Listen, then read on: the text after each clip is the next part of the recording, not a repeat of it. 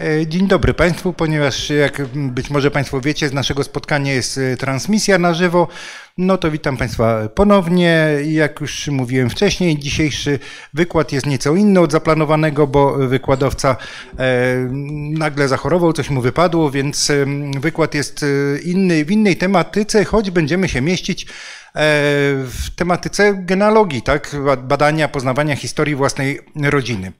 E, ja historią mojej rodziny zajmuję się mm, już, e, już albo dopiero 46 lat, e, dzięki temu, że moją ciocią była aktorka Elżbieta Barszczewska i to od niej ta moja pasja, chęć poznawania historii, się, historii rodziny się mm, zaczęła. E, właściwie wszystkie moje wykłady są związane z genealogią, czyli opowiadam Państwu o różnych e, ciekawych, fajnych e, moich przodkach, ich biografie, ale też biografie opowiedziane innymi, opowiedziane słowami innych osób współcześnie im żyjących albo materiałami, cytuję różne materiały znalezione w archiwach. Także dzisiejsze spotkanie jest zatytułowane Julian Ochorowicz, Ochocki z Lalki w kręgu rodziny i przyjaciół. Ale chciałem Państwu powiedzieć, że idąc tutaj właśnie do Państwa na spotkanie, myślałem, bo to ta decyzja właściwie wyszła wczoraj, sytuacja się tak ułożyła mm, i chciałem Państwu powiedzieć właśnie też też tak tytułem wstępu do tego wykładu, że mimo, że zajmuję się genealogią tyle lat, to nadal właściwie jestem w powijakach. E, mimo, że niektóre linie rodziny udało mi się e, zbadać, e, no nie tyle zbadać to złe słowo, ale zachowały się dokumenty i dzięki temu mam takie no, graficzne, niewielkie drzewo genealogiczne gdzieś do połowy XV, do, przepraszam, do połowy XVI wieku ono sięga, to jednak o wielu, wielu liniach mojej rodziny nie wiem nic, wiem niewiele albo nie wiem nic. E, I właśnie e, każdy rok, e, mimo że mm, mimo że tyle lat zajmuję się genealogią, to właściwie każdy rok przynosi różne ciekawe mm, wątki, wydarzenia i poznaje nowe mm, nowe fakty dotyczące moich e, przodków. E, rok czy dwa lata temu wyjaśniła się, e, pociągnąłem nieco dalej linię mojego nazwiska rodowego, które było dla mnie jakąś tam tajemnicą, a ten rok, a on się, proszę Państwa, dopiero zaczął, on się dopiero zaczął, to właściwie historia mojej rodziny przewróciła się do góry nogami. Wczoraj. Więc można, bawiąc się bawiąc się w genealogię, bo dla mnie to jest dalej taka zabawa, przygoda, można e, dociekać i doszukiwać się różnych historii, natomiast okazuje się, że nagle znajdziemy jakieś dokumenty, e, a w moim przypadku znaleziono obszerną dokumentację dotyczącą e, mojej rodziny Barszczewskich i właściwie jak mówię, historia rodziny wywróciła się do góry nogami, a poza tym właśnie niedawno, bo dwa tygodnie temu, otrzymałem wynik mojego badania genetycznego DNA.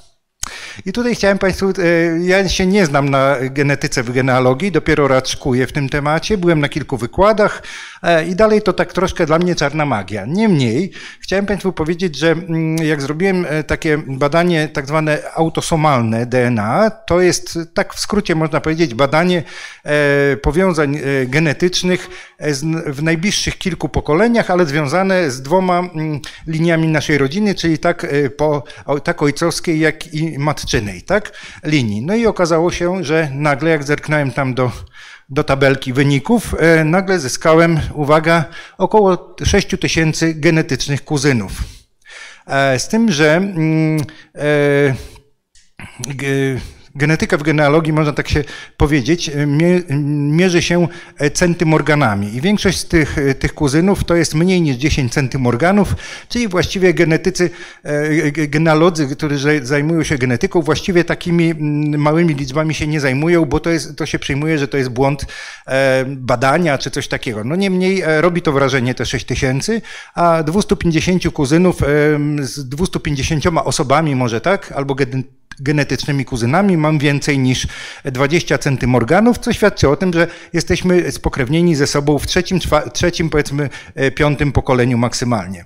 Czyli e, uwaga, jest co robić. Ja nie wiem, czy mi się uda dotrzeć do tych wszystkich moich genetycznych kuzynów, e, zobaczymy. Niemniej dużym zaskoczeniem było dla mnie to, że E, kiedy dostałem wynik, bodaj, nie wiem, załóżmy, że była to środa, to już e, w piątek e, napisał do mnie mój potencjalny genetyczny kuzyn ze Szwecji, wysyłając informację, czy to, czy to jestem na pewno ja, bo gdzieś tam mamy właśnie poniżej 8 centymorganów wspólnych. No i jakby tak chwilę się zastanowić, to tak jak ci właśnie genealogowie zajmujący się genetyką mówią, sami posiadamy powiedzmy 3,5 tysiąca centymorganów, e, dzieląc to na nasze, dzieląc to na nasze Mm, y, dzieci, a właściwie rodziców, przepraszam, na rodziców to się dzieli na mniej niż pół, e, czyli mniej więcej na, na przodka wypada w każdym pokoleniu półtora tysiąca, później jeszcze mniej, jeszcze mniej i z tego e, jakby dzielenia wynikałoby, że ten wspólny dla nas genetyczny przodek z tym Szwedem miałby być, e, ja tak sobie myślę, może to był jakiś żołnierz, który przybył tutaj w połowie XVII wieku w trakcie wojen ze Szwedami, prawda? Więc to, to jakby o to chodzi. Niemniej chciałem powiedzieć, że mm, ja zajmuję się i też y, publicznie mam e, mnóstwo wykładów, prelekcji na temat genealogii. Muszę powiedzieć, że e, e, ta, ta, moja, ta moja praca właściwie, czy genealogia, ona się przewróciła zupełnie do góry nogami, bo genetyka w genealogii to zupełnie jakby inna dziedzina, znaczy to jest ta sama, tak? Tylko, że kiedy kończą nam się papierki, dokumenty, kiedy już nie możemy znaleźć powiązań rodzinnych, to mm, zrobienie badań genetycznych, właśnie choćby tych autosomalnych, e, jest, e, daje nam dużo, otwiera nam mnóstwo, mnóstwo różnego rodzaju możliwości. No i też później, a i wyszło z tego, że ja jestem, tutaj jestem trochę, e, można powiedzieć, jakby to powiedzieć, może nie zasmucony, ale, ale e, zaskoczony, że jestem zwyczajnym środkowoeuropejczykiem, tak? Bo wyszło w genach, że jestem 80% e, środko, Europy Środkowej, tam ze 20% wyszło, nie wiem czemu, e, jeszcze to jest nie, niezbadane, nie wiem czemu, e, z, z, e, jestem jakby Węgrem, tak? E, pochodzenia węgierskiego. E, nie wiem z jakiego powodu. Może się to kiedyś uda wyjaśnić. Niemniej Europa Środkowa, jakby nic ciekawego, niektórzy mają w ty, niektórym w tych badaniach e, genetycznych wychodzą na przykład jakieś pochodzenie może wyjść semickie, germańskie, nie wiem, albo też z drugiego końca świata przy, przypadkowo. Także to tyle tytułem wstępu. Zachęcam, jeżeli ktoś z Państwa interesuje się, zajmuje się genealogią. Aha, i jeszcze właśnie tytułem jakby wstępu do genealogii. Pierwsze co i najważniejsze, moim zdaniem to jest wywiad rodzinny lub, uwaga, można tak powiedzieć koleżeńsko, to, towarzysko-koleżeński. E, Innymi słowy, jeżeli z naszej rodziny, z najbliższych już nikt nie żyje, to warto czasem popytać sąsiadów, krewnych, bo oni znają lepiej historię naszej rodziny niż nasi na przykład rodzice, bo różne e, wydarzenia w rodzinie przykre, e, dzieci z nieprawego łoża, e, może jakieś e, dramatyczne rzeczy były w rodzinie nieprzekazywane, zupełnie świadomie zakłamywane, a sąsiad, kuzyn, szwagier, pociotek na pewno będzie o tym wiedział. Zatem wywiad rodzinny przede wszystkim, później archiwa, naj, najlepiej naj, początkowo najbliższe archiwum dostępne dla naszej rodziny, archiwum państwowe, a powyżej 100 lat. W zasadzie nie większy, może złe słowo większość, ale bardzo dużo archiwów, dokumentów, aktów stanu cywilnego jest dostępnych na stronach genealogów genealodzy.pl albo najprościej wpisać do internetu gene szukacz i tam wpisujemy nazwisko i szukamy po, e, po, mm, e, po województwach, później nam się ukazują miejscowości i wiele aktów e, urodzin, ślubów i chrztów jest e, dostępnych w internecie, warto spróbować to zbadać. E, dzisiaj opowiem Państwu właśnie e, o Julianie Ochorowiczu, ale także o, będę mówił o różnych archiwach, archiwach lub zas, tak zwanych zasobach pozametrykalnych. My to tak nazywamy, akty pozametrykalne do badania historii rodziny. E, I właśnie ta, ten, ten wykład o Julianie Ochorowiczu powstał na, na podstawie tych różnych, e, no właśnie, archiwów, dokumentów i tak dalej. E, postać Juliana Ochorowicza jest Państwu być może nieznana, natomiast gdy Państwo się zastanowicie i pomyślicie o tym, że jednak lalkę znacie dość dobrze, Bolesława Prusa, to tam w tej powieści powieści pojawia się niejaki Julian Ochocki. To jest nikt inny jak Julian Ochorowicz, nieco przez pisarza przerysowana postać, ale jest to przyjaciel Bolesława Prusa, Julian Ochorowicz. No a właśnie do mnie Julian Ochorowicz przyszedł, tu taką gazetkę pokazuje Wydziału Dzielnicy, gazetkę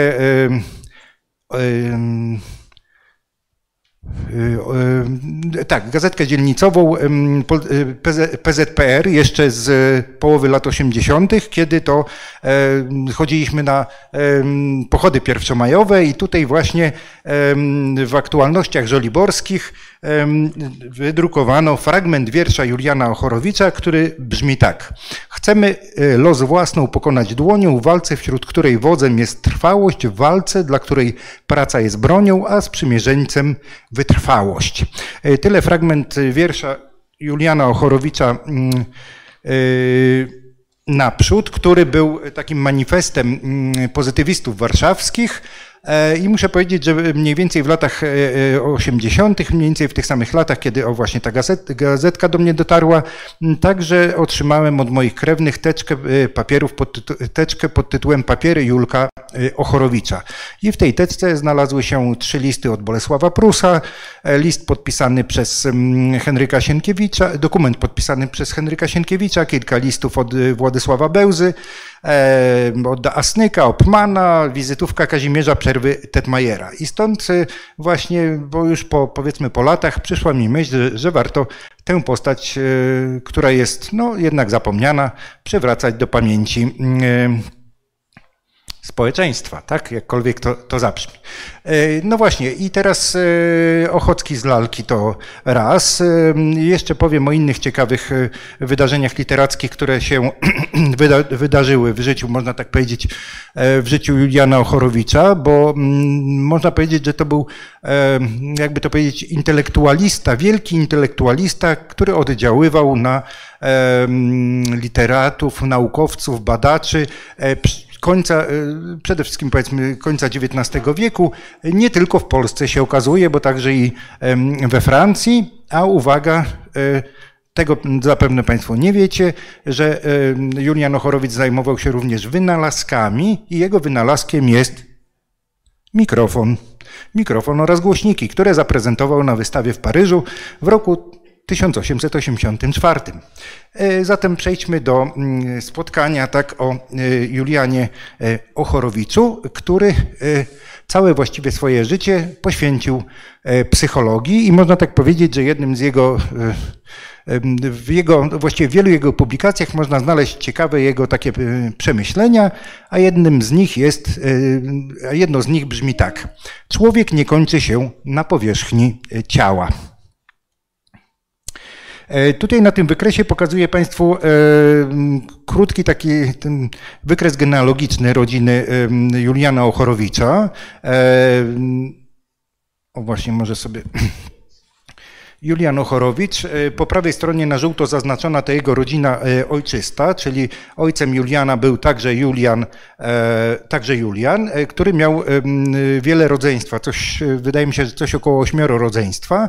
Być może Państwo kogoś z rodziny Ochorowiczów znacie, między innymi Falenicy bodaj mieszkali Ochorowiczowie i to są potomkowie Władysława Ochorowicza, widocznego tutaj, czyli powiedzmy stryja naszego bohatera i jeszcze do tej pory powiedzmy żyją te osoby, tak, które noszą to nazwisko. Mm, dziadkami Juliana Ochorowicza e, ze strony ojca byli Ignacy Ochorowicz oraz Anna Zgórskich, którzy e, wzięli ślub e, na, na Pradze. Mm, w roku 1811, jeżeli dobrze pamiętam, a Ignacy Ochorowicz prawdopodobnie przybył do Warszawy, właściwie na Pragę e, z Ukrainy, z bliskiej e, Ukrainy e, i tak mi się to kojarzy, że wtedy na Pradze handlowano bydłem zwożonym dość masowo z właśnie z Ukrainy i e, Julian Ochorowicz e, i Ignacy Ochorowicz wtedy przybył do Warszawy. E, wiadomo, że przy, przy okazji swojego ślubu, ale także zgłaszania akt metrykalnych narodzin dzieci, występuje on jako szynkarz. I mieszka pod kilkoma adresami właśnie na, na Starej Pradze, raz na ulicy Targowej, raz na ulicy Wołowej.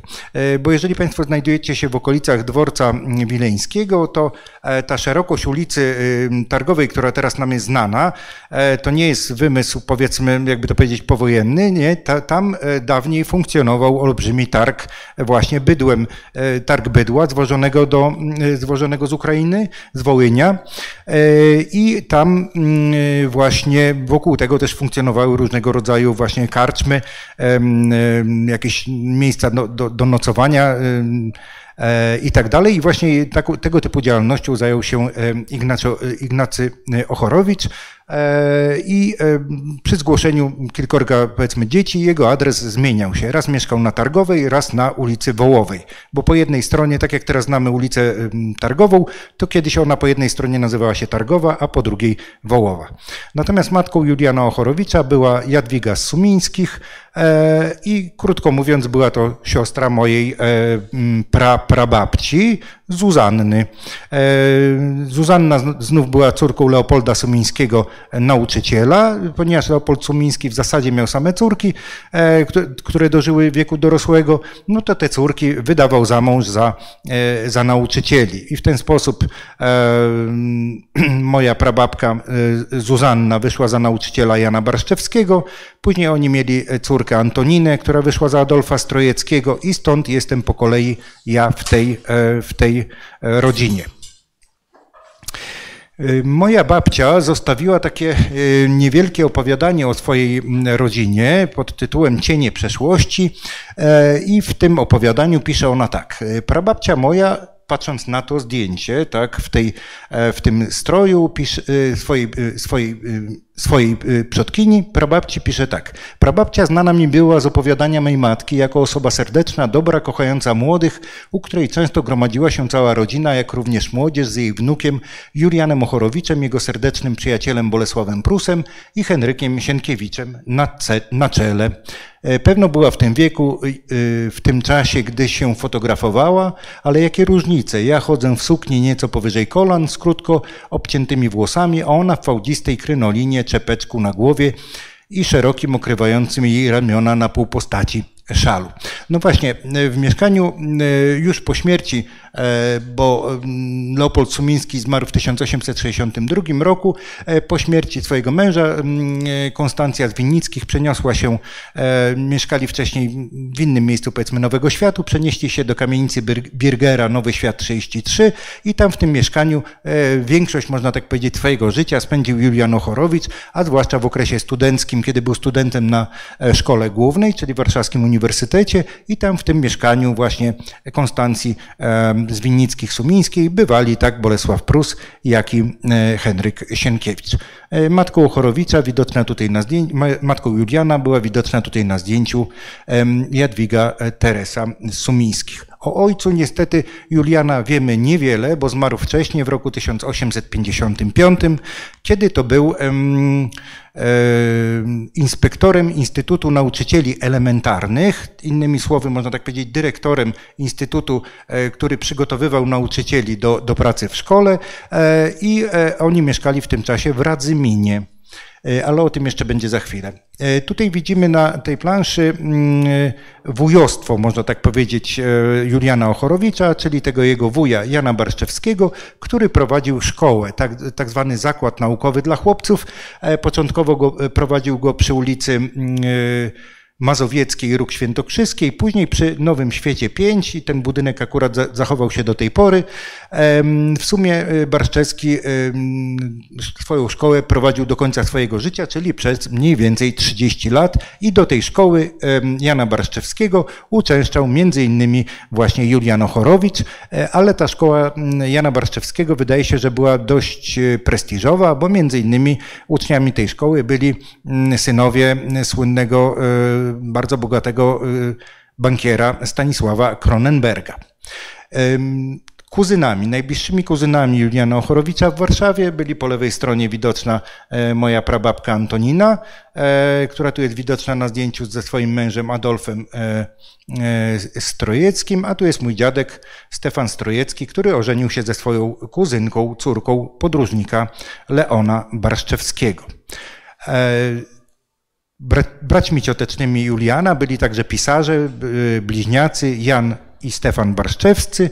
Jan żył nieco krócej, e, można tak powiedzieć, że niewielką spuściznę po sobie pozostawił, natomiast Stefan żył, e, no, przeżył 76 lat. E, przez całe swoje dorosłe życie współpracował, był redaktorem Kuriera Warszawskiego. Przez, pod koniec XIX wieku przez 10 lat przebywał w Stanach Zjednoczonych, a po powrocie do Warszawy stał się też autorem poczytnych dosyć wówczas książek o tematyce z jednej strony podróżniczej, a z drugiej strony fantastyczno-naukowej.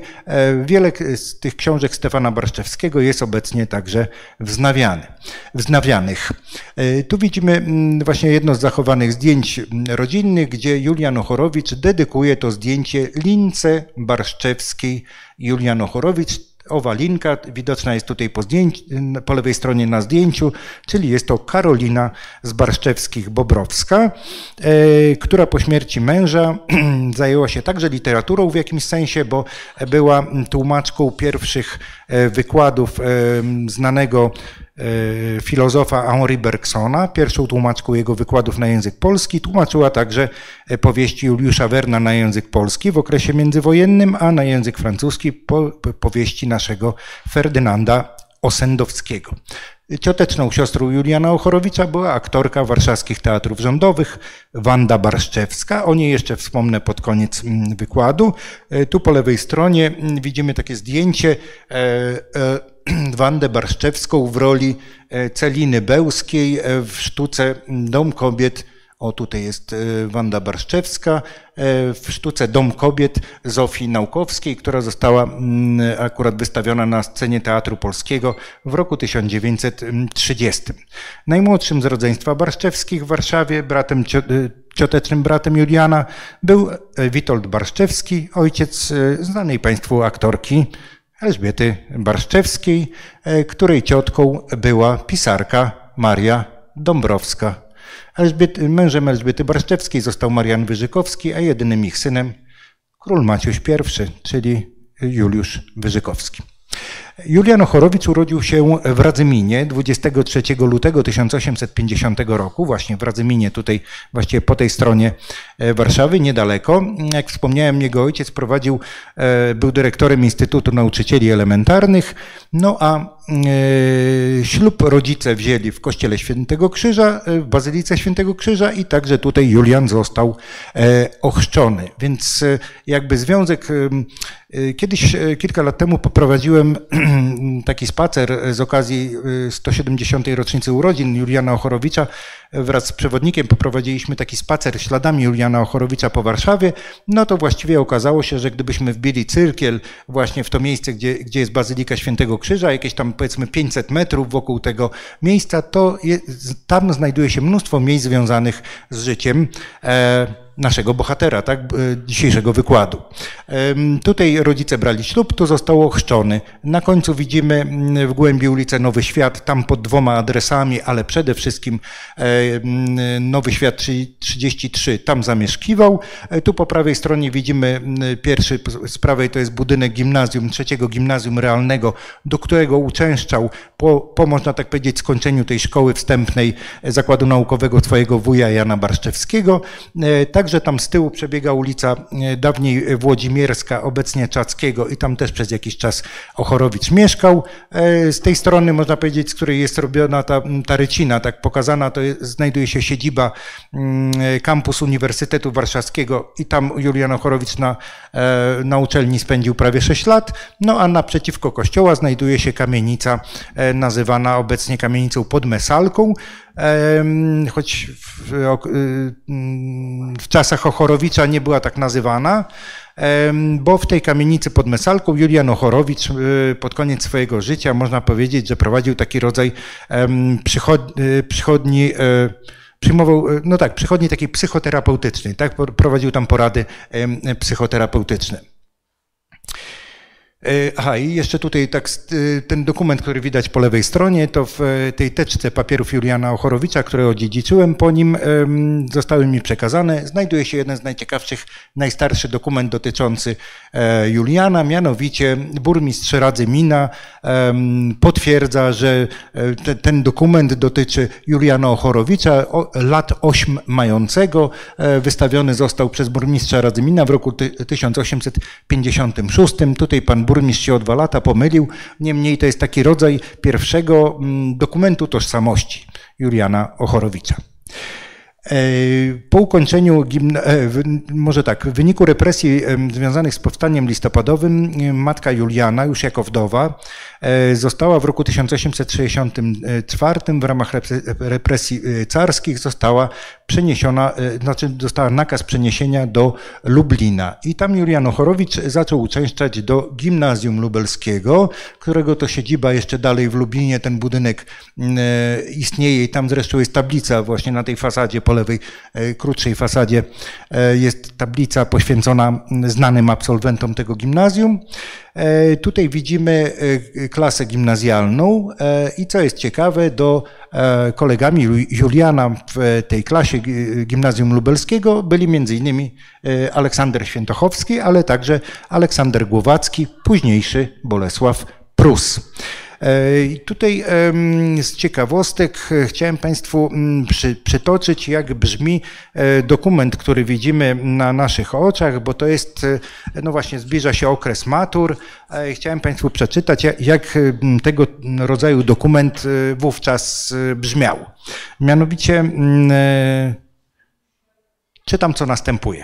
Inspektor i zgromadzenie nauczycieli gimnazjum w Lublinie młodzian, Ochorowicz Julian Leopold, obyczaj, obyczajami wzorowymi zalecający się, wieku lat 16 liczący, po ukończeniu całkowitego kursu nauk w szkole naszej, pragnąc przekonać nas, jaką korzyść z takowych odniósł, wypracował pod naszym okiem i bez obcej pomocy rozprawy w języku polskim i łacińskim na temata przez nas zadane. Gdy w ten sposób dowiódł tak mm, umiejętnego władania obu językami, jak i dostatecznej dojrzałości umysłu, e, poddany został ustnemu egzaminowi, w którym okazał postępy następujące.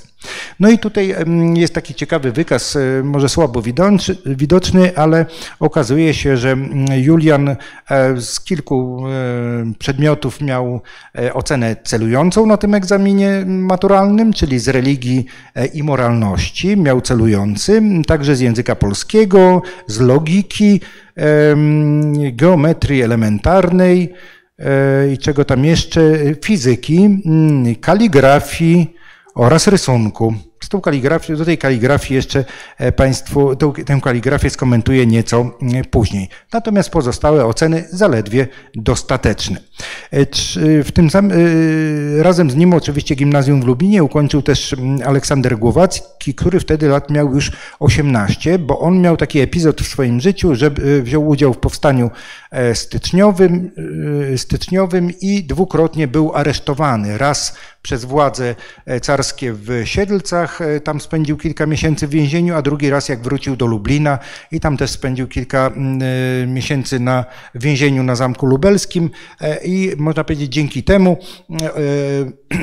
Aleksander Głowacki klasę szóstą powtarzał dwukrotnie, a klasa siódma była klasą maturalną, więc Aleksander Głowacki miał, można tak powiedzieć, oceny nieco lepsze na, na cenzurce. E, wielu absolwentów Gimnazjum Lubelskiego wstąpiło do szkoły głównej, tak wówczas był nazywany e, Uniwersytet e, Warszawski. I jak tu pociągnie, na chwilkę pociągniemy jeszcze wątek pisarza, czyli Bolesława Prusa, to warto wiedzieć, że Bolesław Prus na trzecim roku studiów mniej więcej te, musiał te studia te studia przerwać, dlatego że, e, no myślę, że przede wszystkim z powodów ekonomicznych. E, później pałał się różnymi zawodami, był trochę fotografem, próbował coś pisać, był e, także takim no, ślusarzem w zakładach Lil Popa i Rała. Natomiast jego przyjaciel Julian Ochorowicz ukończył uniwersytet w roku 1872. Już trakcie, kiedy uniwersytet został przekształcony w Cesarski Uniwersytet Lubelski, rosyjski, Cesarski Uniwersytet Warszawski, rosyjski. I tutaj chciałem powiedzieć, że w trakcie studiów już e, zaczął interesować się różnymi dziedzinami, między innymi mm, e, właśnie e, psychologią. Jako młody człowiek zaczął pisać swój dziennik psychologa, o tym będzie za chwilkę, natomiast w trakcie studiów ogłoszono konkurs na napisanie pewnej pracy naukowej z dziedziny filozofii. No i on, właściwie psychologii tak naprawdę, która wtedy jeszcze nie była oddzielną dziedziną i właśnie praca Juliana Ochorowicza wywołała duży entuzjazm. On wygrał e, e, tym, tym swoim, e, tą swoją pracą wygrał ten konkurs. Niestety nie przyznano, przyznano mu wówczas medal srebrny, nie złoty, tak za to zwycięstwo. Obiecano mu także publikację jego pracy, natomiast to, tego nie udało się w tym czasie dokonać, bo uniwersytet przekształcał się właśnie w ten uniwersytet rosyjski. Natomiast on sam e, tę publikację później wydał e, pod takim, e, można tak powiedzieć, tytułem zareklamował o tą swoją pracę, jak należy badać duszę. Trzeba przyznać, że on marketingowo e, właściwie podchodził do różnego rodzaju działalności i rzeczywiście ten tytuł e, mógł przyciągnąć, a tytuł pracy, tej, którą złożył na uniwersytecie, brzmiał o metodzie badań psychologicznych. E, mówiłem, że wcześniej zaczął prowadzić tak zwany dziennik psychologa i właśnie uważa, w jednym z e, swoich zapisków napisał, że żeby być dobrym psychologiem, e, to trzeba różnego rodzaju notatki, swoje spostrzeżenia prowadzić od e, wczesnych lat, można tak powiedzieć, młodości.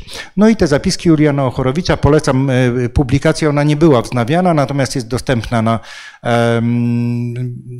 cyfrowej bibliotece, czyli polona.pl i tu między innymi Julian Ochorowicz pod datą 30 sierpnia 1868 roku zapisał Duchy zjawiły się mniej więcej punktualnie, co za rozkosz, jestem medium. Powiedział to stolik, bo on przecie najlepiej o tym, bo on przecie najlepiej o tym może sądzić. W samej rzeczy słuchał mnie we wszystkim, kręcił się na prawo i lewo stosownie do rozkazu. E, to też jest ciekawy przykład tego, że e, no, w tamtych czasach, skoro nie było, nie wiem, internetu, komputerów, kina innych rozrywek, to między innymi jedną z rozrywek na, na, na salonach były seanse spirytystyczne, czyli wywoływanie duchów, ale tym generalnie Julian się nie zajmował. No i tutaj na przykład e, inny taki cytat z tej jego pracy. Podstawą szczęścia jest znajomość ludzi, a podstawą tej ostatniej znajomość samego siebie.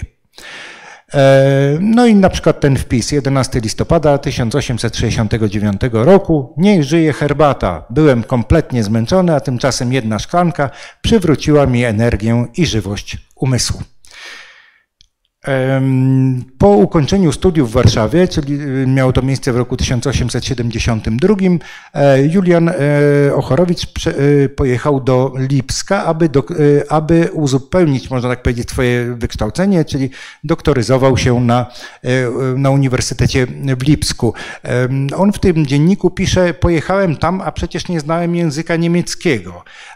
Już wtedy myślę sobie, że Uniwersytet Warszawski, ten zrusyfikowany, no, miał niski prestiż e, i też wielu e, młodych ludzi, no głównie wtedy jednak, znaczy wtedy właściwie tylko mężczyzn, wyjeżdżało, żeby zdobyć wyższe wykształcenie na uczelnie zagraniczne. I to jest właśnie taki e, przykład, tam kilku jego kolegów, oni wyjechali razem do tego Lipska i tam w roku, roku 1873 obronił doktorat, a między innymi w dzienniku zapisał tak. Codziennie piję świeże reńskie wino, orzeźwia mniej i ogrzewa. Kilka razy chciałem się upić, ażeby doświadczyć tego stanu, ale zawsze po szklance odchodziła mnie ochota i dawałem spokój. Pierwszy raz w życiu jestem sam, żywy duch tu, tu nie zajrzy i tak mi z tym dobrze, że chciałbym jak najdłużej pozostać. W roku 1874 przeniósł, zaczął, można tak powiedzieć, zaczął pracę na, obecnie nazywa, nazywamy tę uczelnię Uniwersytet Jana Kazimierza w Lwowie. E, tam niebawem uzyskał e, habilitację i tam miał zamiar e, pozostać na tej uczelni i liczył na tytuł mm, profesora, czyli na ustabilizowanie, można tak powiedzieć, swojej pracy naukowej czy też badawczej, ale także edukacyjnej. No niestety okazało się, że jego działalność taka pozauczelniana, on często prowadził jakieś wykłady dla studentów, właśnie już wtedy trochę zajmował się mediumizmem, wtedy zaczynał mm, właśnie miał wykłady o spirytyzmie, e, ale też zajmował się wtedy już e, e, takimi dziedzinami jak mm, wynalazkami z dziedziny fizyki i te wszystkie działania pozauczelniane prawdopodobnie nie spodobały się władzom, władzom uczelni i po prostu w roku 1882, czyli po sześciu latach E, pracy na uczelni, po prostu pożegnał się i pojechał do, wyjechał do Paryża. Niemniej już wtedy zaczęła się jego współpraca z takim e, e, no, właściwie znanym wynalazcą Brunonem Abakanowiczem, docentem na Politechnice Lwowskiej. Już wtedy, bo w roku 1878 Julian Ochorowicz w takim tygodniku Kosmos zamieścił artykuł, który nawiązywał do możliwości przekazywania obrazu na odległość, czyli obecnej telewizji. Innymi słowy, mówimy o, o Julianie Ochorowiczu, że on był teoretykiem przekazywania obrazu na e, odległość. E, tam w Paryżu Julian Ochorowicz zaczął e, Przede wszystkim początkowo zaczął współpracę w tej dziedzinie wynalazczości, ale to za chwilę o tym powiem, bo tam właściwie do tego Paryża ściągnął go tego, ten jego przyjaciel Brunon Abakanowicz. Natomiast mm, również tam rozwinął swoją działalność Ochorowicz w dziedzinie hipnotyzmu, a właściwie leczenia hipnotyzmem. E, I tam E, nawiązał kontakt z e, francuskimi e, naukowcami, między innymi Teodolem, Teodulem Ribotem, prekursorem francuskiej psychologii naukowej, Charlesem Richetem, profesorem fizjologii Uniwersytetu Paryskiego, czy Jeanem Charcotem, lekarzem, jednym z twórców psychiatrii. I to właśnie ten Charcot w swojej klinice udostępniał mu najtrudniejsze, najcięższe przypadki, można tak powiedzieć, chorób psychicznych i tymi, rzeczywiście tymi przypadkami Ochorowicz zajął się się, osiągał tam niesamowite, pozytywne, bardzo dobre wyniki. Później będzie próbował te metody przenieść na, na do, do Warszawy, e, ale niestety lekarze warszawscy wszędzie będzie on wzbudzał właściwie protest lekarzy warszawskich, bo jakim prawem e, Julian Ochorowicz, który jest tylko doktorem filozofii, ma prawo e, zajmować się e, chorymi, tak? Nie ukończył studiów lekarskich, ale rzeczywiście te jego badania tam publikowane także w różnych francuskich czas, czasopismach, podkreślano, że jego badania i rezultaty z te, tych badań są świetne. Tak? E, tutaj zaczęła się właśnie jego współpraca z mm, Brunonem Abakanowiczem i tutaj opatentowali między innymi wynalazek Juliana Ochorowicza, czyli współczesny, współczesny telefon. W tym samym czasie mniej więcej ta, ta Mm, to urządzenie zostało opatentowane w tym czasie, kiedy wynalazł je również Graham Bell, ale e, urządzenie Juliana Ochorowicza było e, dużo lepsze mm, w użyciu, bo on tam zastosował taki system dwumembranowy i dzięki temu tak mikrofon, jak i głośnik w tym telefonie działały zdecydowanie lepiej, ten dźwięk był lepiej e, przenoszony.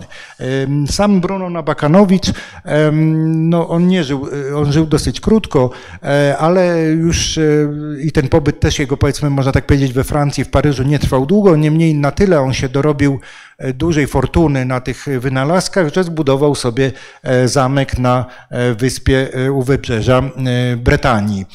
Tam w tym zamku Brunona Bakanowicza bywali m.in. Henryk Sienkiewicz, który zresztą był ojcem chrzestnym córki Brunona Abakanowicza. Z innych wynalazków Ochorowicza widzimy tutaj właśnie termomikrofon, takie właśnie tuby, ten telefon, E, tutaj w moich zbiorach zachował się taki, takie, zachowało się takie zgłoszenie patentowe. No a tutaj właśnie jeszcze na przykład, mm, jeszcze przebywając w Warszawie, Ochorowicz napisał w prasie taki artykuł o E, o tym, że należałoby, ubolewał nad faktem, że szwaczki, kobiety tak ciężko pracowały przy maszynach do szycia e, i że należałoby ich e, pracę usprawnić. W związku z tym wymyślił maszynę samoszyjną. Innymi słowy, tak jakbyśmy dzisiaj powiedzieli, maszynę do szycia elektryczną. No a, to, y, a ten, mm, to niewielkie urządzenie, które tutaj widzimy po lewej stronie, on nazwał e, hipnoskop. Jest to taka krótka rurka e, przecięta, wycięty fragment i ta rurka była namagnesowana. Julian Ochorowicz uważał, że jeżeli dana osoba, która trzyma tę rurkę na palcu, poczuje jakiegoś rodzaju mrowienie, no cokolwiek, to znaczy, że ta osoba jest podatna na hipnozę i według jego badań około 30% społeczeństwa było podatnych e, na hipnozę. E, tutaj także warto zwrócić uwagę, że w pewnym momencie, już później powiedzmy, bo na, na początku XX e, wieku do Juliana Ochorowicza napisał e, inny znany wynalazca związany z Tarnowem, Jan Szczepanik i panowie tutaj wymieniają w korespondencji informacje czy, czy swoje uwagi na temat przenoszenia obrazu na, na odległość i fotografii kolorowej. No właśnie, przeczytałem Państwu informację z E, znaczy ocenę w zasadzie Juliana Ochorowicza na świadectwie dojrzałości, gdzie z kaligrafii otrzymał ocenę celującą, a tutaj Państwo możecie zobaczyć e, jego zapiski. Większość tak zwanych dzienników Juliana Ochorowicza znajduje się w bibliotece, w Zakładzie e, Narodowym Ossolineum we Wrocławiu. Tam jest około 120 różnego rodzaju zeszycików i między innymi tutaj właśnie fragmenty z tych zeszytów Państwo widzicie. Rysunek całkiem uważam dobry, ciekawy. E, to też spod y, ręki Juliana. Niemniej różne takiego zapiski, e, rysunki nie do końca są jasne i tak naprawdę niewiele osób do tej pory odczytało, e, może inaczej, tylko niewielka ilość osób odczytało fragmenty z tych dzienników Ochorowicza, natomiast w całości nie zostały one nigdy rozczytane ani opublikowane.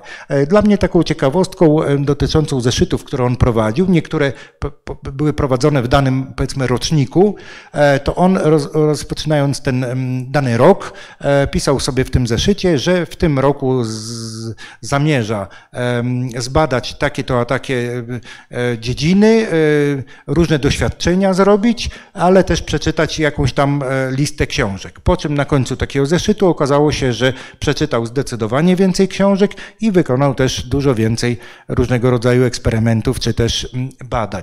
I tutaj właśnie w tym tym zbiorze Juliana Ochorowicza między innymi znajduje się rękopis wiersza Naprzód, który był no, takim manifestem ruchu nazywanego pozytywizmem warszawskim, ale także właśnie tu widzicie Państwo różnego rodzaju, no, można tak właściwie powiedzieć, eksperymenty, tak, e, zapisane Ochorowicza, gdzie czasem, tak jak tam na tej kartce, można znaleźć zdanie, że właśnie Julian Ochorowicz zapisał, że właśnie rozstałem się z moją żoną, zaprosiłem kolegów na wieczór kawalerski, e, Prus nie mógł e, przyjść. No i więc e, mówię, samo czytanie, zbadanie tych dzienników jest dosyć utrudnione.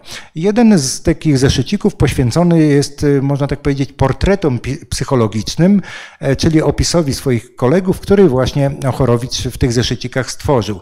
Tam są tylko pierwsze litery imion i nazwisk, więc nie do końca wiemy, kogo one dotyczą, natomiast jedno jest na pewno, jeden taki opis dotyczy na pewno jego przyjaciela Aleksandra Głowackiego, czyli Bolesława Prusa i widział go on e, mniej więcej tak. Może ja od, od połowy zacznę czytać.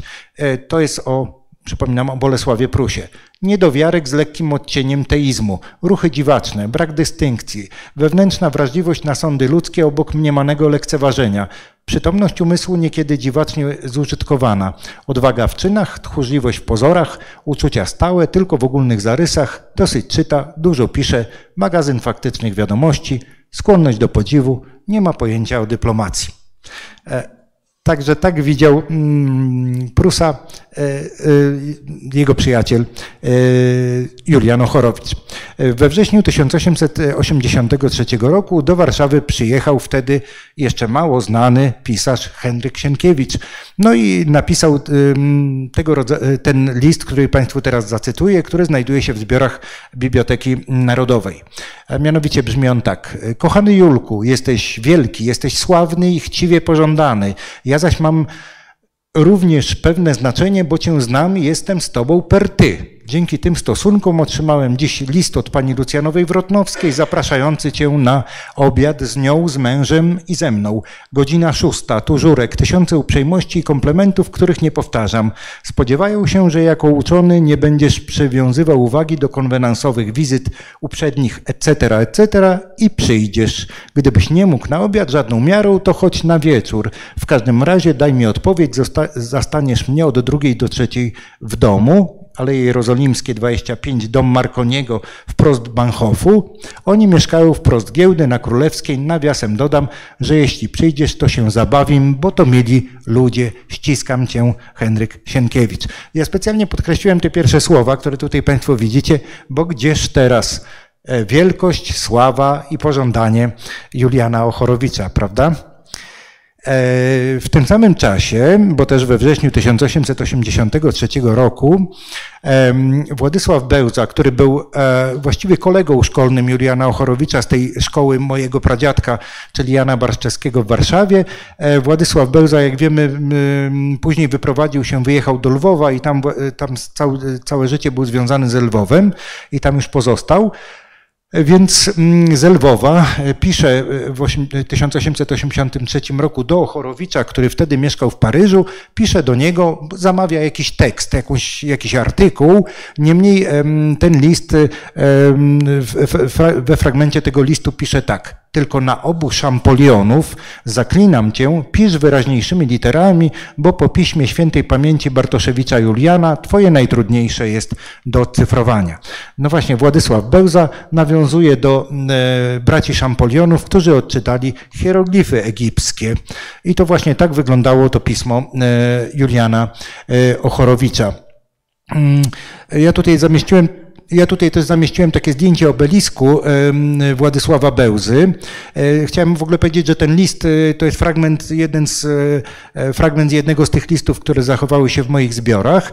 No a mm, w roku mm, mniej więcej 2012 coś mnie tknęło i zerknąłem na Wikipedię. O, ciekawe, kiedy, ten, kiedy przypada okrągła rocznica, w ogóle rocznica śmierci Władysława Bełzy. No i okazało się, że niebawem zbliżała się setna rocznica śmierci Bełzy, więc ja nie, niewiele myśląc napisałem do mm, burmistrza y, Iwonicza Zdroju, który to Iwonic Zdrój promował bardzo kiedyś Władysław Bełza i napisałem, że, że w Iwoniczu, w którym byłem wcześniej, jakoś rok wcześniej, znajduje się obelisk poświęcony Bełzie. On stoi gdzieś tam w krzakach pod nieużywaną skocznią narciarską i że warto by było ten obelisk gdzieś y, poddać y, renowacji, gdzieś y, ustawić w przestrzeni publicznej bardziej widoczny. No i nie wiem, czy dzięki moim działaniom, jakby to już nie ma znaczenia, niemniej e, obelisk Bełzy, do którego została dołożona też taka właśnie plakieta oraz tablica pamiątkowa, został odremontowany i przestawiony w inne miejsce e, Parku Zdrojowego i możecie je Państwo ten, państwo ten obelisk zobaczyć już po renowacji właśnie w Parku Zdrojowym w Iwoniczu Zdroju. W roku 1885 Ochorowicz na Światowej Wystawie Elektryczności w Paryżu pokazuje swój zupełnie nowy wówczas wynalazek. O tutaj właśnie widzimy Juliana Ochorowicza, któremu prezydent Francji Grevy gratuluję tego wspaniałego wynalazku, czyli którego, a mianowicie widzą Państwo tutaj na górze głośniki. To, co teraz jest tak popularne, znamy te urządzenia, to jest wynalazek Juliana Ochorowicza, właśnie mikrofon oraz głośniki, bo właśnie zebrani na tym, w tej wielkiej sali uczestnicy, tej, tej, goście tej wystawy usłyszeli po raz pierwszy z jakichś pudełek, skrzynek, tak, dźwięk, melodię hymnu francuskiego, marsylianki odgrywanego przez orkiestrę w budynku Filharmonii Paryskiej, która znajdowała się w budynku kilkaset metrów dalej, także rzeczywiście wywołało to wówczas niesamowitą e, konsternację. Swój wynalazek Julian Ochorowicz pokazywał jeszcze na kilku wystawach, tam też był wyróżniony złotymi medalami, e, między innymi w Petersburgu i e, w Warszawie. Także ten wynalazek rzeczywiście Ochorowicza przetrwał. Szkoda, że tak mało o tym pamiętamy. Natomiast przyjaźń Juliana Ochorowicza z Bolesławem Prusem zaowocowała, można tak powiedzieć, dwoma ważnymi wydarzeniami w literaturze. O jednym już wspominałem, czyli postaci Juliana Ochockiego, e, który rzeczywiście, jak przeczytamy tak troszkę dokładniej, E, wspomnianą postać, opis tej postaci, jego wypowiedzi Juliana Ochockiego w lalce, to e, bez, bez problemu odnajdziemy tam wątki biograficzne e, Juliana Ochorowicza, choć nieco oczywiście dla potrzeb powieści przerysowane. Także tutaj oglądając lalkę, czy czytając ponownie lalkę, zachęcam Państwa do zwrócenia na to, na to uwagi. Natomiast chciałem także powiedzieć, że na wiosnę 1893 roku Julian Ochorowicz wygłosił w Warszawie taki cykl wykładów na temat kapłanów w starożytnym Egipcie. To było no, dokładnie w marcu, w marcu 1893 roku, 130 lat temu równo. No i tymi wykładami, e, ty, tych wykładów wysłuchał Bolesław Prus i tak się tym tematem zainteresował, że w tym momencie, w tym czasie powziął decyzję o napisaniu powieści Faraon, do której to powieści Julian Ochorowicz przywoził mu, czy też przysyłał e, z Paryża różnego rodzaju publikacje dotyczące wówczas e, między innymi różnego rodzaju badań archeologicznych. Julian Ochorowicz tak bardzo był zajętym naukowcem, że nie miał czasu na z jednej strony nałożenek, a z drugiej strony stał się e, bohaterem, tak jak to dzisiaj byśmy powiedzieli, zaczął się pokazywać na pierwszych stronach gazet, tak? bo był e, postacią wielce znaną e, i tu między innymi widzimy go na okładce Tygodnika Powszechnego, a na okładce Kuriera Świątecznego taki troszkę humorystyczny rysunek i, i możemy przeczytać na dole. Uwaga. Panny mu ciągle szepczą do samego ucha, żeń się, żeń się, a on ani rusz nie chce się słuchać. E, bo to był rok dopiero 1885. E, jeszcze wtedy o żeniaczce nie myślał. E, rzeczywiście no, można tak powiedzieć, był bardzo zajęty. E, w tym samym czasie mniej więcej ukazał się, e, ukazała się pierwsza edycja jego takiej książki pod tytułem Listy do e, przyszłej narzeczonej. Kiedy ja pierwszy raz czytałem tę książeczkę, bo to nie jest, to nie jest gruba rzecz, to oglądałem akurat wydanie, które ukazało się pod koniec trwania jego związku małżeńskiego i pomyślałem sobie, no Ciekawe, czy to on opisał może tam e, te relacje, które między nim a żoną zaistniały, no ale później okazało się, że edycja tego, tej książki była, pierwsza edycja była e, zanim chyba, zanim ją poznał. No niemniej e, tam między innymi znajdują się takie ciekawe wątki. On pisze tak, mało jest rzeczy, w które bym wierzył tak silnie jak w to, że się kiedyś ożenię, bo i dlaczegoż nie miałbym być żonatym. Znałem takich, którzy, których kwalifikacje matrymonialne ograniczały, do minim, y, ograniczały się do minimum, a którzy przecież dziś mają żony, dzieci, mamki, piastunki, pantofle haftowane, rachunki od modniarek, nieopłacone i w ogóle y, y, rachunki od modniarek nieopłacone i w ogóle wszystko to, co człowieka żona tego wyróżnia od reszty śmiertelników. Dlaczegoż miałbym być gorszym od innych? No a dalej między innymi w jednym z takich listów, bo to są listy do przyszłej narzeczonej, pisze tak. Żona moja musi być zdrową. Zanim tedy dalej prowadzić zaczniemy niebezpieczną grę towarzyską, racz mnie Pani oświecić, czy nie pijasz czasem octu, bo to chodziło o taką kurację odchudzającą, e, czy nie nosisz zbyt ciasnych sznurówek, czyli gorsetu, czy nie wykrzywiasz nóg dwupiętrowymi bucikami, czy nie psujesz twarzy różnymi kremami i pudrami, czy nie czytujesz po nocach romansów wstając o wpół do dwunastej i tak dalej, Powtórę, radbym wiedzieć, czy nie czujesz pani wrodzonego wstrętu do zimnej wody, Mam bowiem to dziwne uprzedzenie, że kobiety, które dużo używają perfum i olejków, a któraż tego nie robi, nie mają zwyczaju myć się porządnie. Jest to zapewne grubiańskie uprzedzenie, ale trudno mi się z niego wyleczyć. Ja wszystkie panie przepraszam, ale to jest cytat, na, pra na prawach cytatu. Cytat. E, no właśnie, ale niebawem się ożenił. W roku 1888 poznał Marię Leszczyńską, podobno z tych leszczyńskich, czyli z rodziny królewskiej. Tego tymczasem nie udało się udowodnić. Mm, jej rodzice dzierżawili taki majątek Turze Pole na Podkarpaciu e, i tam odbył się, i tam odbył się ich ślub w roku, w grudniu 1888 roku.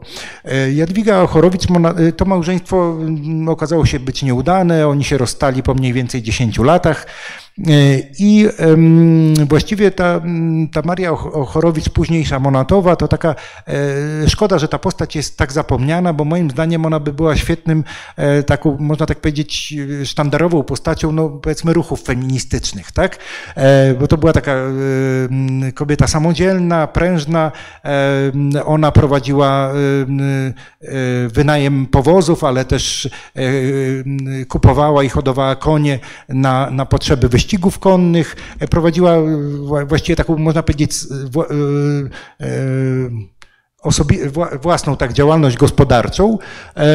I rzeczywiście znajduje się w, w ówczesnej prasie, między innymi w Kurierze Warszawskim. Można znaleźć takie informacje, że Ochorowiczowa jeździła na słynne targi koni bodaj do, do, do Łaskarzewa, E, czy do Jazgarzewa, przepraszam. Tam się odbywały te targi koni, tam kupowała konie, sprzedawała, ale także te konie e, jej występowały na, w, na wyścigach konnych na polu mokotowskim. E, u, także w kronikach Bolesława Prusa można czasem znaleźć jakąś informację o, o właśnie żonie jego przyjaciela i między innymi o takiej wielkiej wystawie, która odbywała się w Łazienkach, Korso Kwiatowe. To się odbywała, ta wystawa odbywała się cyklicznie, między innymi Prus pisze tak, śliczny, elegancki elegancki Amerykan jesionowy pani Ochorowiczowej, przybrany w ceneraria lila rouge melange, y, zwracał powszechnie uwagę. Całość dopełniał parasol, parasol lila w formie olbrzymiej cenerarii. Y, niewiele niestety wiemy o, y, o Marii, o pięknej Marii. 16 lat była młodsza od Juliana. Po rozwodzie z mm, Julianem wyszła za mąż za e, takiego mm, Y, żydowskiego prawnika, doktora, doktora praw, y, pochodzącego ze Lwowa, y, Henryka Monata, który na stałe mieszkał w Wiedniu. On tam między innymi, Henryk Monat zajmował się popularyzacją e, literatury polskiej na e, język niemiecki, między innymi tłumaczył naszych, naszych wieszczów, ale nie tylko. No wyszła za mąż za Henryka Monata, pierwszy człon nazwiska po mężu sobie zostawiła, po pierwszym mężu sobie zostawiła, bo to też marketingowo chyba dobrze, dobrze brzmiało. No a po rozstaniu właściwie z e, Henrykiem Monatem e, rozpoczęła też innego rodzaju działalność, e, można tak powiedzieć, edytorską, bo wydała wtedy uniwersalną książkę kucharską oraz gospodarstwo domowe i te książki były wielokrotnie wznawiane i właściwie ta, można powiedzieć, że książka kucharska Ochorowicz-Monatowej pod tytułem Polish Cookery to jest jedyna książka bardzo popularna i wydana w języku angielskim w Stanach Zjednoczonych. Niestety Maria zmarła zmarła w sierpniu 1925 roku w Zakopanem, można tak powiedzieć w zupełnym zapomnieniu i jej grób nie istnieje. W wielu domach, e, pewnie Państwo pamiętacie, mamy albo babcie używały książek kucharskich albo Marii Ochorowicz-Monatowej, albo Lucyny Ćwierczakiewiczowej, której grób można odwiedzić na cmentarzu ewangelicko-reformowanym. Niestety grobu Marii Ochorowicz-Monatowej nie ma. E, tu jeszcze właśnie chciałem pokazać publikacje, różnego rodzaju publikacje Juliana Ochorowicza, między innymi z dziedziny e, etyki, i psychologii i trzeba przyznać, że właściwie e, no, w jakimś sensie to też jest naukowiec i badacz e, w naszym kraju zapomniany. Bodaj dwie tylko książki Ochorowicza w ostatnich latach były wznawiane, a na przykład książka bodajże Magnetyzm i hipnotyzm była wydana kilka lat temu w Brazylii. Także książki Juliana Ochorowicza wznawiane są na świecie. U nas niestety ten badacz jest nieco, mm, o właśnie nie tyle zapomniany, co porzucony. W roku w roku 1893 do, do Juliana Ochorowicza pisze jego przyjaciel, malarz Henryk Siemiracki. Siemiracki mieszkał wtedy w Rzymie, e, tam miał swoją taką no, dużą pracownię w, w willi. No i Henryk pisze do niego tak, no wiesz Julku, przyjedź do mnie tutaj do Rzymu, bo tu niedaleko w Neapolu mieszka taka Włoszka, w której obecności e, dzieją się bardzo dziwne rzeczy. No jak przyjedziesz, to zobaczysz. No i Ochorowicz y, w czerwcu 1893 roku jedzie do Rzymu. Tam y, w tej willi Henryka y, Siemirackiego odbywa się kilka spotkań z właśnie z tą słynną włoską, już teraz możemy ją nazwać medium, chociaż to był termin jeszcze wtedy mało spopularyzowany, a głównie właśnie przez badania Ochorowicza ten, ten termin został spopularyzowany.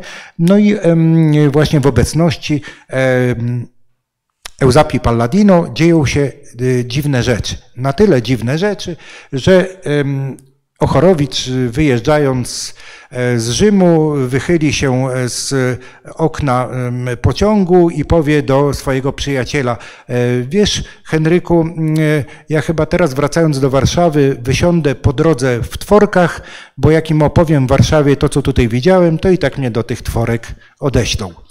E, no i właśnie mm, można tak powiedzieć, że e, dzięki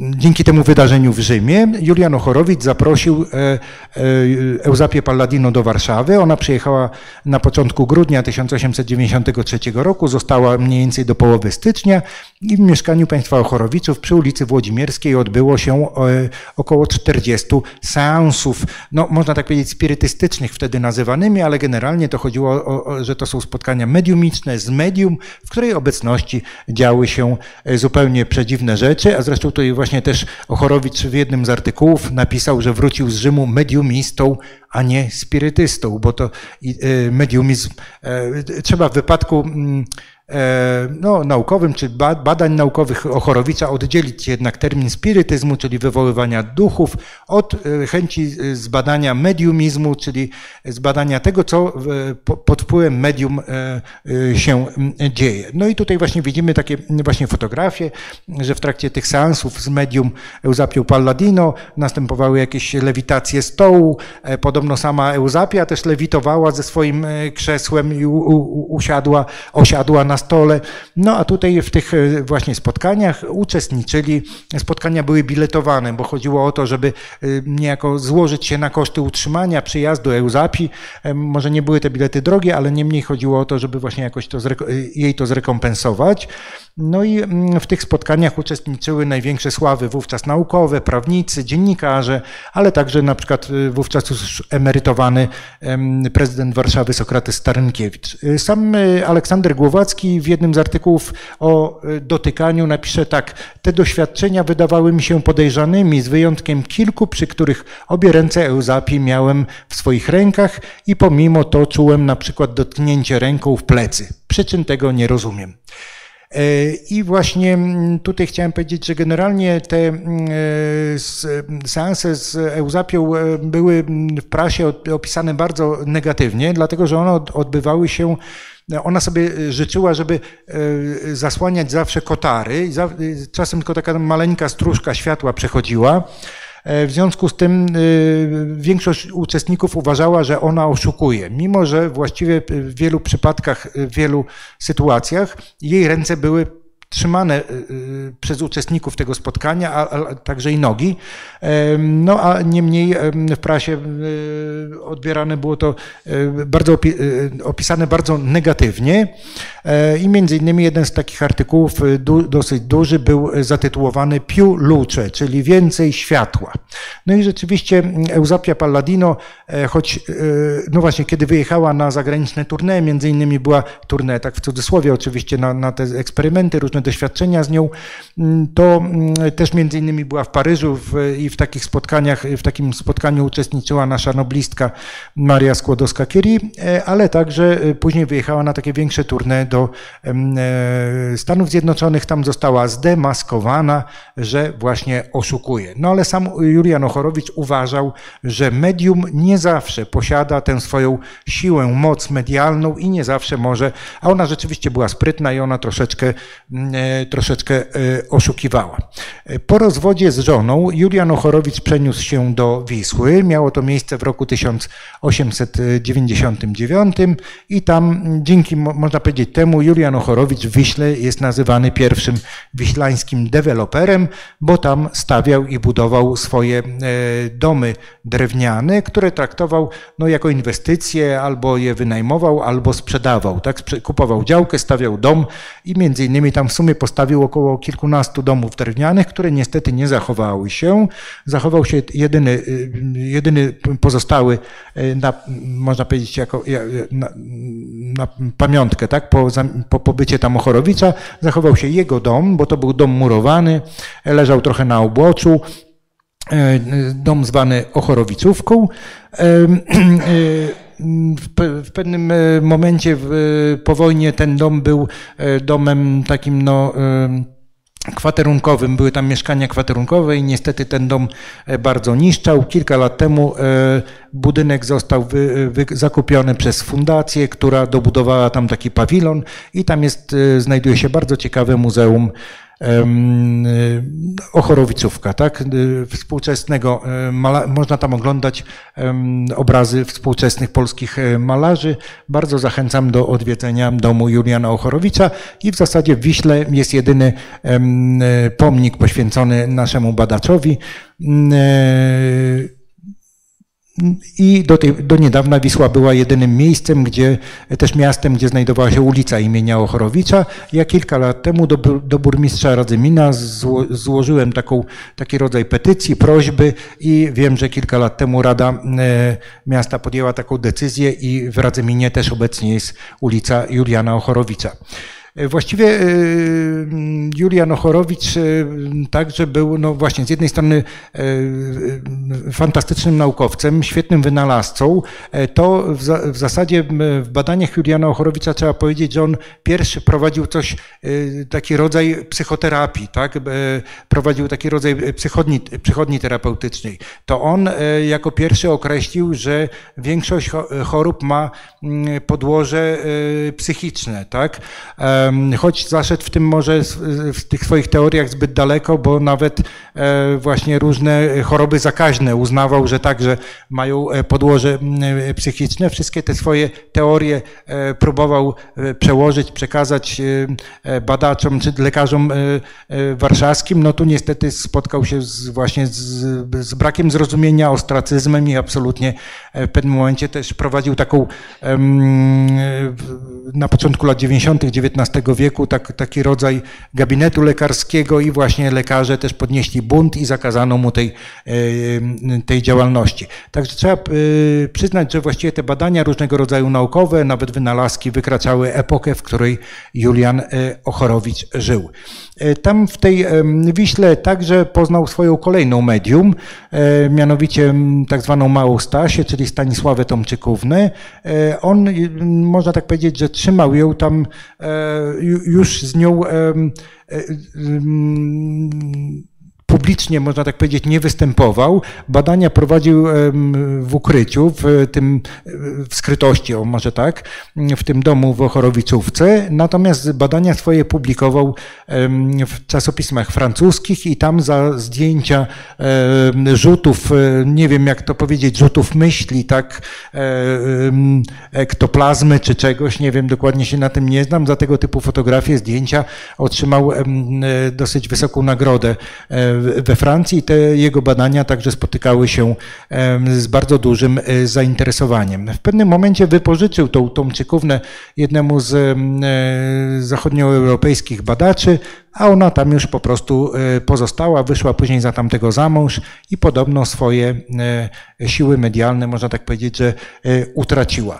Jednym z pierwszych domów, których, który, właściwie pierwszym domem, który Ochorowic zbudował w Wiśle, to był dom E, który nazwał na cześć swojego przyjaciela, a właściwie jego powieści, pierwszej powieści, czyli nazwał Placówka. I właśnie w moich zbiorach zachowały się dwa listy Bolesława Prusa, e, w których właśnie tutaj widzimy po środku e, Aleksander Głowacki pisze Kochany Julku, twój pierwszy dom, coś tam rośnie, coś tam jakieś fundamenty zbudowano i tak dalej, i tak dalej. Opisuje, co tam się dzieje.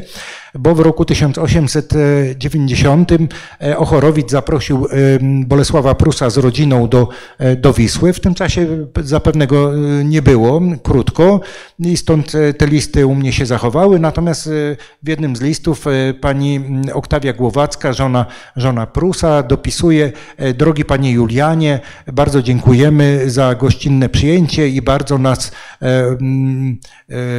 bardzo byliśmy zadowoleni, jak zobaczyliśmy nazwę tej pierwszej willi. Także warto pamiętać, że Bolesław Prus odwiedził Wisłę w roku 1890, a w roku 1891 do Wisły przybył także na zaproszenie Juliana Ochorowicza, inny znany może Państwu pisarz, Władysław Raymond.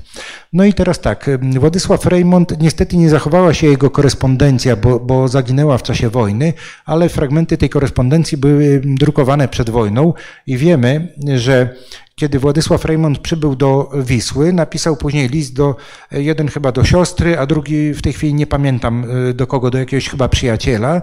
Niemniej z tych listów, e, w tych listach mniej więcej napisane jest tak. Dałem do przeczytania Ochorowiczowi um, pierwszy rozdział mojej nowej powieści Chłopi, e, po czym po, po uwagach Ochorowicza drę na kawałki i palę w piecu, zabieram się do pisania od początku, od nowa. Innymi słowy, gdybyśmy tę informację niejako trochę przestawili, e, to moglibyśmy powiedzieć, że właśnie w Wiśle pod dyktando Juliana Ochorowicza Władysław Reymont napisał właściwą wersję chłopów, za którą otrzymał 20 lat później Nagrodę Nobla. E, tutaj też widzimy na zdjęciach kilka innych willi Juliana Ochorowicza, między innymi ta jest urocza, ta Maja, to taki trochę jak pałacyk. E, niestety ta Maja zdaje się, że spłonęła kilka lat po mm, wybudowaniu. E, kiedy do Wisły, kiedy Julian Ochorowicz przybył do Wisły, można tak powiedzieć, że mm, ta wioska mm, położona na Śląsku Cieszyńskim, ona była nie miała żadnej, e, żadnego stylu, tak? Była bezstylowa, o tak można to powiedzieć, była bezstylowa. I właściwie e, Julian Ochorowicz e, w Wiśle zaszczepił tak zwany styl zakopiański, bo on wielokrotnie do Zakopanego przyjeżdżał i tutaj widzimy fragmenty jego dzienników, gdzie on rozpisuje, robi rysunki, tak? Fragmentów architektury, ale także samych budynków, które tam budował, więc te elementy możemy tutaj architektury zobaczyć. W zbiorach Biblioteki Narodowej zachowała się jego korespondencja z tą siostrą cioteczną, aktorką Wandą Barszczewską, która właśnie zachęcona przez niego nabyła tam działkę oraz wybudowała sobie dom, który tu widzimy na rysunku, e, ponieważ Wanda Barszczewska mm, można tak powiedzieć, że nie ułożyła sobie życia z żadnym mężczyzną.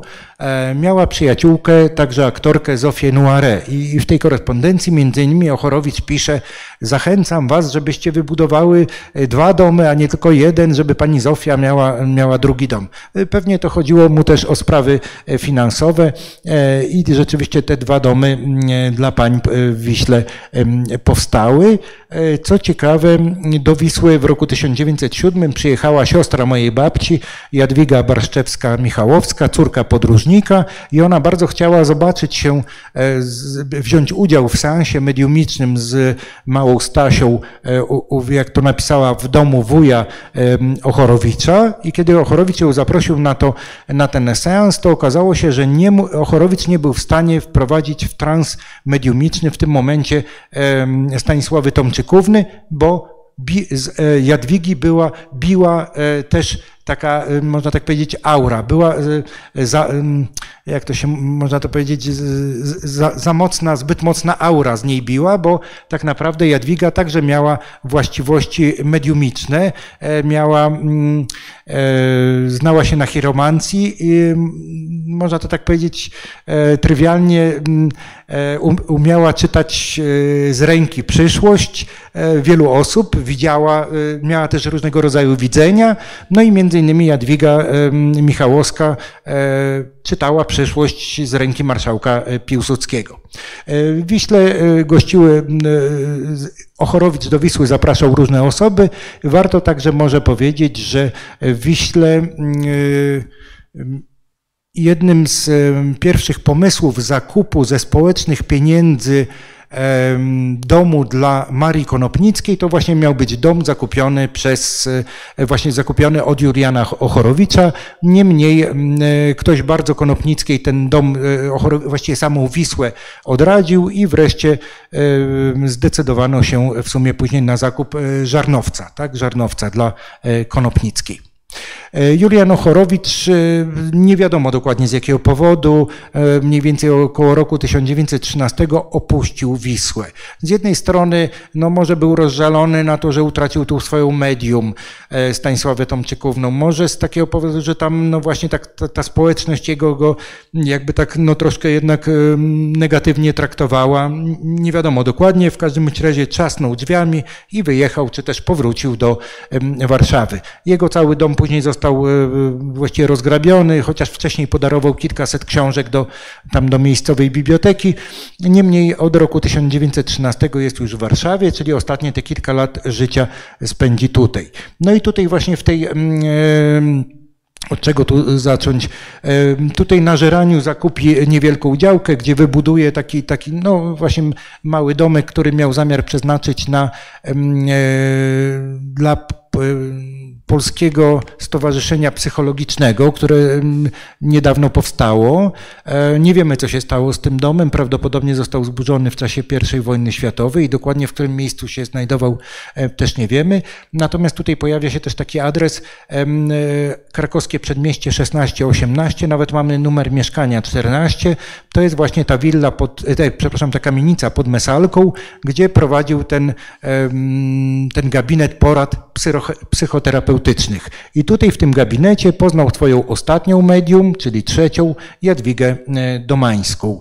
E, po czym okazało się, że ona jest z jednej strony niezwykle zdolna, ale także kobietą inteligentną. Ona prowadziła mu, e, pomagała mu prowadzić jego zapiski i w pewnym momencie on się przeprowadził do jej mieszkania przy ulicy Kruczej 44, bo tam było dosyć duże to mieszkanie, więc wynajął u niej dwa pokoje i ona pomagała mu prowadzić jego, uporządkować tak, jego jego pracę naukową, no ale niestety w jej mieszkaniu 1 maja 1917 roku e, zmarł.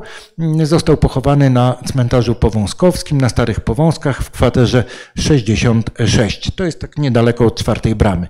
No i tutaj widzimy takie ciekawe zdjęcie e, mieszkania Juliana Ochorowicza przy ulicy Czackiego obecnej, czyli kiedyś Włodzimierskiej, tu gdzie były te seanse z Euzapią Paladino prowadzone. Nawet tu jest takie ładne zdjęcie jego żony Marii Leszczyńskiej. Jadwiga Domańska zmarła w roku 67, te, też została pochowana na Starych Powązkach, ale niestety kontaktu z rodziną nie udało mi się nawiązać, chociaż wiem, że e, miała dwoje dzieci.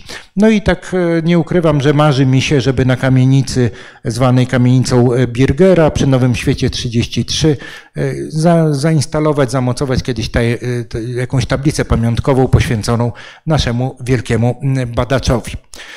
E, żeby nie pozostać e, w smutku po, e, po śmierci wielkiego Polaka, badacza, filozofa, psychologa, ale także nau, właśnie naukowca, wynalazcy, to chciałem Państwu przytoczyć taki, spinając klamrą jakby przyjaźń obu panów, czyli Bolesława Prusa i Juliana Ochorowicza. I tutaj zacytuję Państwu taki dwugłos listowy. E, mianowicie ten list widoczny po prawej stronie, pisany na maszynie, znajduje się też w moich zbiorach, w tej teczce papierów Julka. E, I mm, kiedy ja ten list cytałem, cytowałem na kilku spotkaniach, to właśnie bodaj wtedy pan wicedyrektor Muzeum Historycznego, pan Andrzej Sołtan powiedział, wie pan, to chyba jest odpowiedź na list Prusa, który gdzieś tam w latach 60. została taka publikacja wydana, listy Bolesława Prusa. No i oddajmy głos zatem pierw e, Prusowi. E, Prus pisze tak w tym liście. Kochany Ochorowicz, z listu Twego do Psujaka. Psujak był takim, można tak powiedzieć, adoptowanym synem e, pisarza, który niestety popełnił samobójstwo w roku 1904.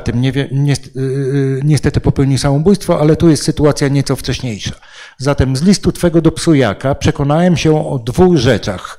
Primo, że posiadasz kiepską maszynę do pisania. Sekundo, że klimat Wisły nie uspokoił Twoich nerwów, albowiem bez żadnej potrzeby przekręciłeś nazwisko psujaka, który nie nazywa się Trąbczyński, lecz Trębiński. Jeszcze mniej potrzebnie nam myślałeś chłopcu, żeby wysłał ci co miał najlepszego. Kartkę pocztową z wizerunkiem wojska manewrującego w górach.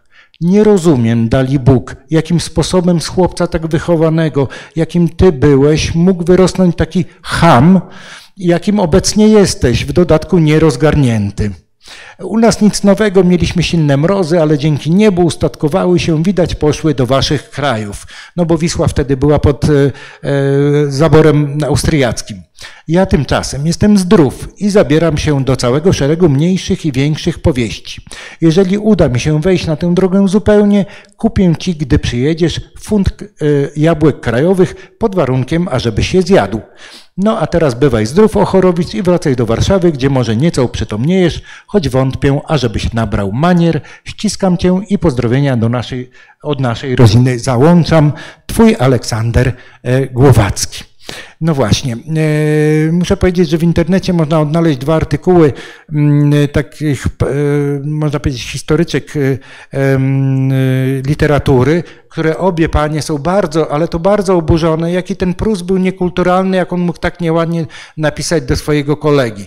No ale myślę, że, że panie nie przerobiły, e, jakoś nie miały, no tak, nie przerobiły lekcji historii, można tak powiedzieć, i nie zajrzały do różnego rodzaju wspomnień e, kolegów z czasów gimnazjalnych, jakie oni sobie tam wtedy dowcipy różnego rodzaju robili i w jaki sposób siebie nawzajem traktowali. Także trzeba do tego jednak podejść z humorem, dystansem, ale także z humorem, no i na ten list Julian e, Ochorowicz e, dosłownie za e, kilka dni odpowiedział tak. Kochany Głowacki, kto porzucił porządne nazwisko Bartoszów Głowackich i przerwa, przezwał się za pozwoleniem Prus, ten nie ma prawa wyzywać innych od Ochorowiców. To jedno. Powtórzę, jeżeli moja maszyna pisze krzywo, to ma do tego prawo, bo kosztuje tylko 10 franków, ale jeżeli pańska, kosztująca przeszło 100 rubli srebrem, yy, pisze tak blado, że ledwo wyczytać można, to już jest skandal.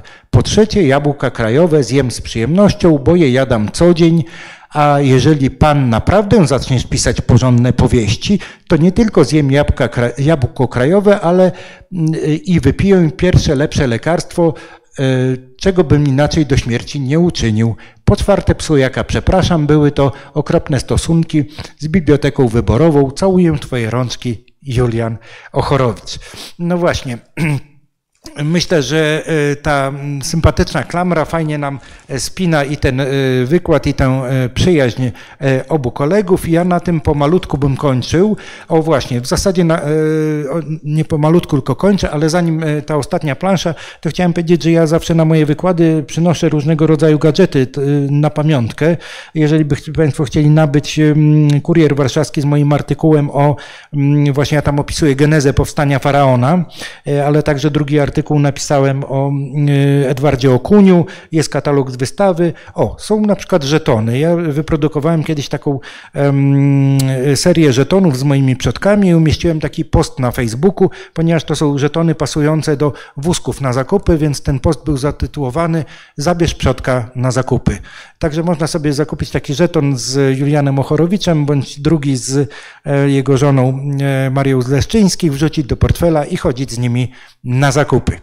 E, zachęcam ewentualnie, a tym, tym ostatnim cytatem z dziennika psychologa Juliana Ochorowicza chciałem Państwa pożegnać i podziękować za dzisiejsze spotkanie, a ten cytat brzmi tak. Zaczynam się przekonywać, że wielu ludzi występujących publicznie nie bardzo wierzy w to, co mówią lub piszą. Bardzo dziękuję za uwagę. Tak, tak, bardzo proszę.